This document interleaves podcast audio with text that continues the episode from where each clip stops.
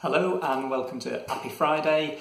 This week, as you'd probably expect, it was the Apple event on Wednesday evening, so we're going to be sharing the sort of important stuff from that.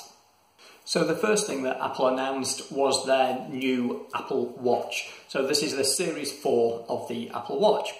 Um, so what's better with it?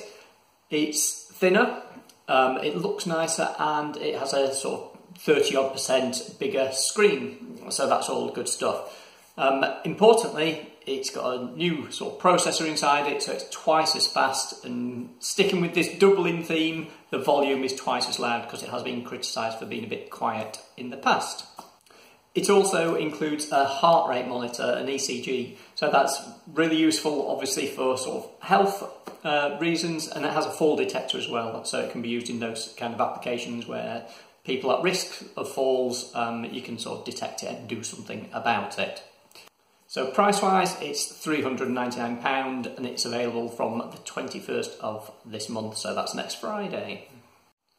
So on to the thing that most people are interested in, the new Apple phones. So the really brief summary of this is there's three new phones. Uh, there's the XS, which is a faster version of the X, the XS Max, which is a bigger version of the X, and the XR, which is a cheaper version of the X.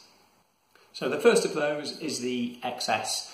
So as I say, this is just really a faster version of the existing X. So it has a much faster uh, processor inside, also has better glass and a better display.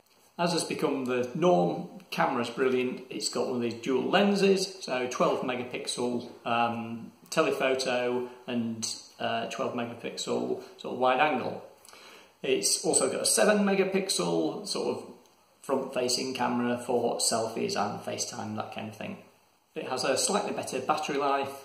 There's 64 gig all the way up to 512 gig sort of storage, uh, and it starts at £999.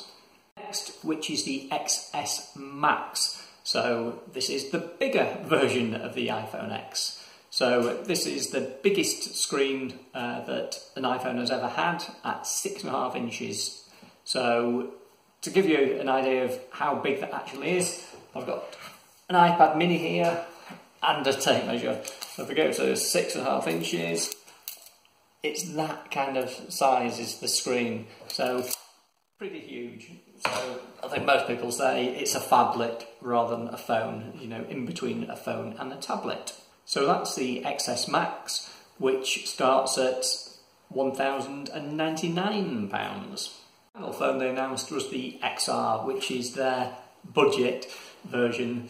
So the difference between this and the normal X is the screen's not as good. It's got an LCD uh, display rather than the super duper one.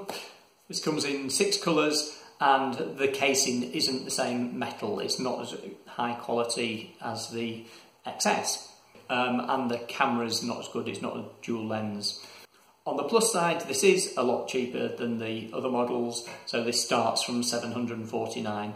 Still a lot of money for a phone, but if someone wants sort of the latest iPhone, then this is the cheapest way to sort of get into that. So that's it for Happy Friday this week. I hope you found that summary useful. There's obviously loads of information out there on the web with the technical specs and all that kind of stuff. We just wanted to give that quick overview, so I hope you found that useful. If you did, then give us a thumbs up and a comment. Um, if you're going to get one of these phones, then again, let us know and let us know why, those kinds of things. So until next week, see you later.